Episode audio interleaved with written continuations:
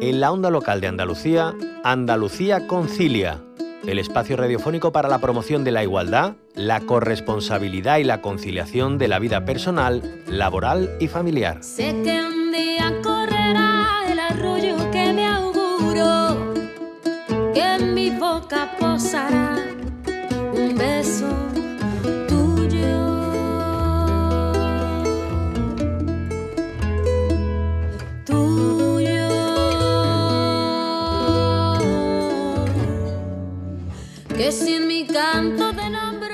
Como cada miércoles abrimos este tiempo de radio al diálogo sobre conciliación y corresponsabilidad.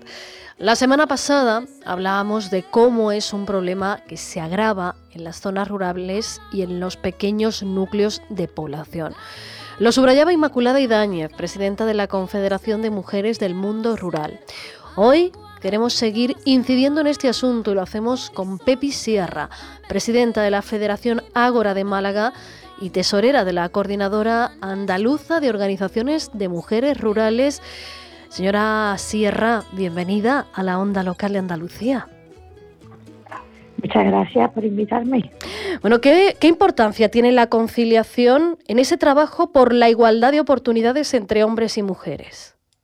Es que desde la federación pensamos que es fundamental, porque mientras no lleguemos a la conciliación difícilmente vamos a poder arreglar a la familia, los cuidados, la atención a los hijos y todo eso tiene que ser que las instituciones, nuestros gobernantes, se pongan de acuerdo y, piensen en la ciudadanía, en cómo nos desenvolvemos, qué es lo que cuáles son nuestras necesidades. Yo creo que ya se han hecho muchas evaluaciones, muchas investigaciones, muchos consejos y muchas historias para detectar dónde está la problemática y ya se sabe, ya lo que hay es que meterle mano, da, da el siguiente paso.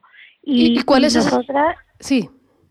¿Y, y, ustedes? Nosotras pensamos que eso tiene que ser un, un, un bloque de educación, trabajo y, y sociedad.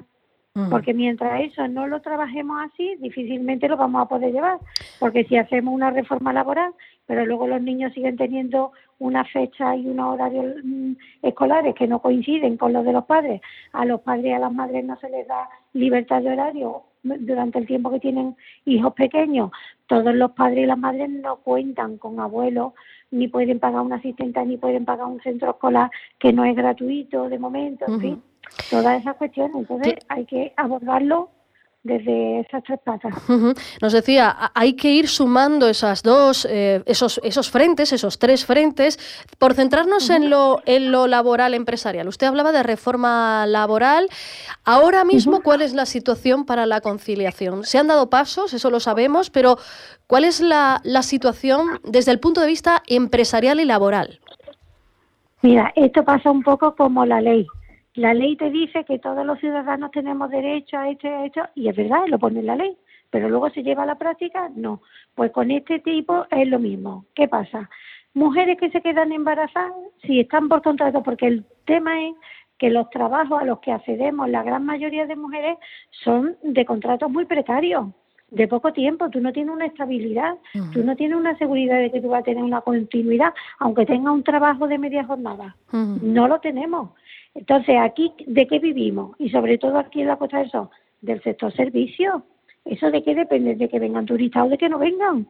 No tenemos empresas, no tenemos tecnología, no tenemos cosas a las que poder mm, acogernos y decir, bueno, pues esto me va a dar a mí una tranquilidad que aunque yo cobre menos sueldo, ¿vale? Eh, pero mi calidad de vida va luego. Y entonces, de nada vale que hagan reformas si no tienen en cuenta luego cuáles son las situaciones y las necesidades de la familia. Y, señor... muchas veces... Sí. Perdona, hija, que... No, no, me decía, ¿ustedes qué? No, que pensamos que mientras eso no se solucione y a una madre o un padre, que yo no hablo, que, que cuando me refiero a la pareja de padres es a los dos, ¿vale?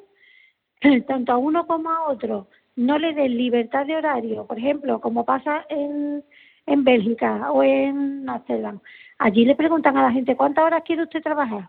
Pues mira, yo ahora por mi condición personal, yo necesitaría trabajar nada más que 25 horas a la semana o 30 horas. Y, allí te comentan ellos que es muy poco la persona que pide 40 horas.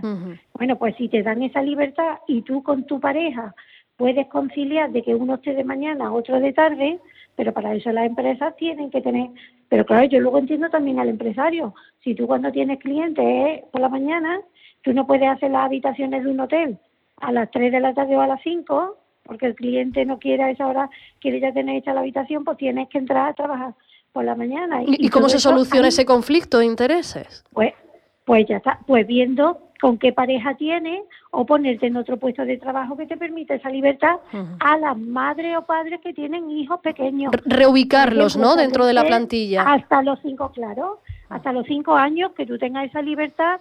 Digo niños, digo cuidados de personas. Personas dependientes, mayores. Claro. Yo tengo ahora, por ejemplo, mi madre que es mayor y yo eh, somos tres hermanos y nos vamos turnando cada semana uno con ella porque ella no se quiere venir a casa de nadie, de ninguno, y además tampoco quiere irse a una residencia. Y hay que respetarlo porque si ha llegado a esta altura de su vida y no se puede permitir ese pequeño privilegio, ya me dirá. Y, señora Sierra, decíamos, eh, hablamos de lo laboral, de lo empresarial, pero hay otro elemento del que hacíamos, al que hacíamos referencia, lo educacional, lo social. Esto es muy subjetivo, esto tiene que ver con lo que vamos interiorizando y va entrando en lo más profundo de nosotros. Em, ¿qué, falla, qué falta eh, en esto de la conciliación a nivel educacional? Mira, yo me consta porque vengo del tejido de la educación y es verdad que con los niños desde los centros escolares se trabaja la igualdad y se trabajan todos los temas de, mm, de LGTBI, de todas esas cosas, se habla con los niños, ¿vale? Y de las distintas razas. Y los niños no tienen prejuicio ninguno. Los niños son esponjas que absorben. Pero ¿qué pasa? Que tú les das una formación, tú les das una explicación, tú le dices cómo hay que hacer las cosas y luego llegan a su casa y ven que la madre llega de trabajar y que se mete en la cocina o se pone a plancha a poner la lavadora y no sé qué. Y el padre coge la cerveza y se sienta por mucho que tú le hayas dicho al niño en el colegio, cuando llega a la casa, si eso no se corresponde, porque yo le decía mucho a los padres, a ver, todas las personas aprendemos de pequeños por imitación. No les das tú una disertación a tu hijo de dónde tiene que llevar el pañal sucio y el chiquillo cuando ya quiere colaborar lo coge y lo lleva a la papelera donde se echan los pañales. Y tú no le das una disertación de, ese tema. Y te ve el palo de la fregona en medio del salón y lo lleva al escobero o al lavadero. Quiero decir que hay muchas cosas que a nuestros hijos, y si no, pues vamos a pararnos un poquito y vamos a observar qué es lo que hacen. Y son así, se comportan imitando nuestra, nuestra imagen, lo que ven en nosotros. Hmm. Pues si el niño ve que su madre trabaja y el padre se sienta, dice, eh, yo quiero ser como mi papá, hmm. porque yo voy a tener los privilegios. Porque esto no se trata nada más que de tener o no tener privilegios. Hmm. No hay otra. Porque luego lo de los salarios pasa lo mismo las mujeres tenemos que cobrar lo mismo, pero luego se, se inventan por leyes complementos, que claro. No ganar. Pero ahora, yo, hombre, me dan la llave del armario y como ya soy responsable de la llave del armario, ya tengo un plus. Claro, pues complementos que... crea una diferencia. Algo tan básico como eso. Y, señora Sierra, estábamos hablando de lo que falta, de, lo que hay que hacer todavía, pero vamos a hablar de lo ya conseguido, porque ustedes nacen como, como Federación Ágora en, en 1992. Desde entonces hasta ahora, ¿qué ha ido cambiando? ¿En qué hemos mejorado? Hemos mejorado muchísimo, pero ahora también nos estamos dando cuenta que vamos dando un pasito para adelante y dos para atrás. Con lo cual, todo lo que hemos luchado en estos 30 años algunas veces te dan ganas de tirar la toalla, porque no se puede entender cómo la sociedad, porque yo entiendo que hay grupos políticos que tienen una ideología, que no están de acuerdo con muchas cosas, que no creen en la violencia, que no creen en la igualdad, que no creen en muchas cosas. Pero bueno, tú puedes creer lo que a ti te dé la gana. A mí lo que me está preocupando y me está alarmando es que la gente los vota.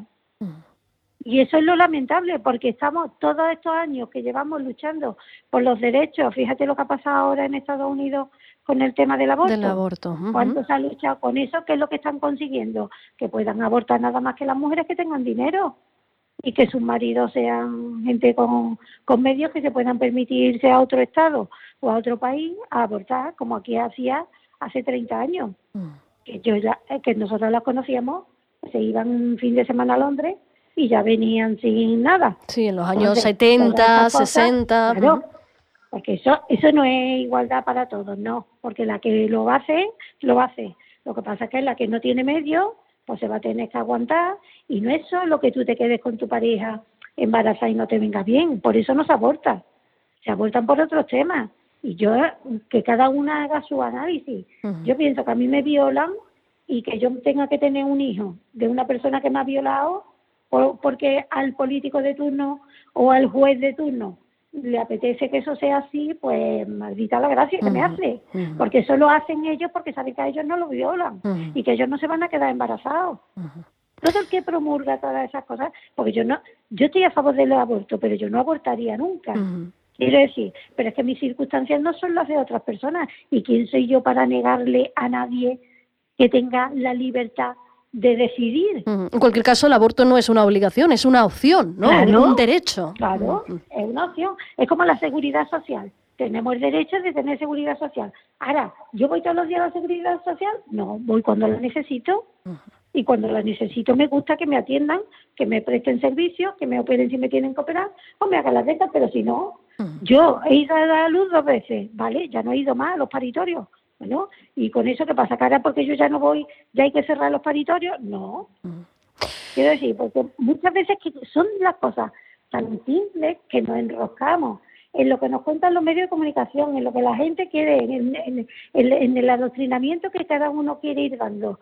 Y la sociedad tenemos que ser más inteligentes que todo eso y darnos cuenta de cuáles son nuestras prioridades y exigirle a nuestros políticos, a todos y a todas, a todos y a todas, sin excepción. No, mire usted, usted no está luchando por mi por mis derechos, usted está maltratando mis derechos y me lo está queriendo quitar. Mm. Y eso cuesta muchos años conseguirlo. Bueno, pues hoy queríamos hablar concentrar nuestra mirada en la conciliación, en la corresponsabilidad, que sigue siendo una lucha pendiente, una lucha que, se va haciendo, la que se van dando pasitos, pero que, como decía eh, Pepi Sierra, queda todavía mucho por hacer, mucho porque se convierte en realidad en la calle, en el día a día de, sobre todo muchas mujeres, que son las mujeres las que sobre todo eh, sufren el problema de la conciliación. Pepi Sierra, presidenta de la Federación Ágora de Málaga, tesorera de la Coordinadora Andaluza de Organizaciones de Mujeres Rurales. Gracias por habernos acompañado. Mira, gracias, pero mira, quería hacer un, inciso. Eh, todo esto que yo he contado, ahora trasladémoslo a los pueblos rurales. Sí. ¿Vale? Si las que estamos en la capital estamos mal, no quiero contar cómo están las que están, las que viven en, pueblecitos pequeños, que no tienen acceso ni a centros de salud porque lo están cerrando, ni a un cajero automático para sacar dinero, ni para muchas cosas. O sea, que seamos conscientes de lo que estamos viviendo. Porque hay menos servicios, pero, pero también ideológicamente hay más machismo en el mundo rural. Bueno, claro, lo que pasa es que no se puede, eh, aquí tú tienes una independencia, que tú te puedes mover libremente, pero en un pueblo no. Y en el momento que a ti simplemente te ven entrar a un centro a preguntar algo, eh, ya te están diciendo, uy, está ido allí, ¿qué es lo que le pasará? Simplemente a consultar algo o a preguntar cuáles son tus derechos en caso de, porque la violencia se está viendo que en las zonas rurales están mucho más invisibilizadas por las circunstancias en donde viven, porque y se quejan todas las mujeres rurales de encuestas que ha hecho el gobierno junto con Cruz Roja de que mm, no tienen apoyo social. Quiere decir que tú, yo eh, denuncio a mi marido y todo el pueblo se me echa encima, porque como es tan bellísima persona, porque como los maltratadores ninguno son malos, hmm. ni son bordes ni son encogidos, sino que son los que más convidan en el bar, los que más de esto, y ahora yo me voy a poner una denuncia a la Guardia Civil, que es la que me corresponde. Claro, la, presión social, claro, la presión social es mayor. Hmm. El Guardia Civil que me atiende resulta que es compañero de cacería o de pesca de mi marido. Cuando yo llegué a mi casa, mi marido ya sabe que yo le he puesto una denuncia. Hmm. O sea, ¿dónde vamos? Claro, la presión social y la situación en el mundo rural se, se hace mucho más eh, compleja, es, es, muy diferente. Bueno, pues hoy queríamos hablar de todo esto, tendremos que seguir hablando de otros temas que tienen que pues ver con, con, la igualdad. estamos a vuestra disposición. Pepi Sierra, que vaya muy bien, gracias. Vale, gracias a vosotras por hacerse eco de nuestro trabajo y de nuestro funcionamiento. Gracias a vosotras. Venga, gracias. Yo. Andalucía Concilia una producción radiofónica de la onda local de Andalucía para EMA RTV, con la colaboración de la Consejería de Igualdad, Políticas Sociales y Conciliación de la Junta de Andalucía.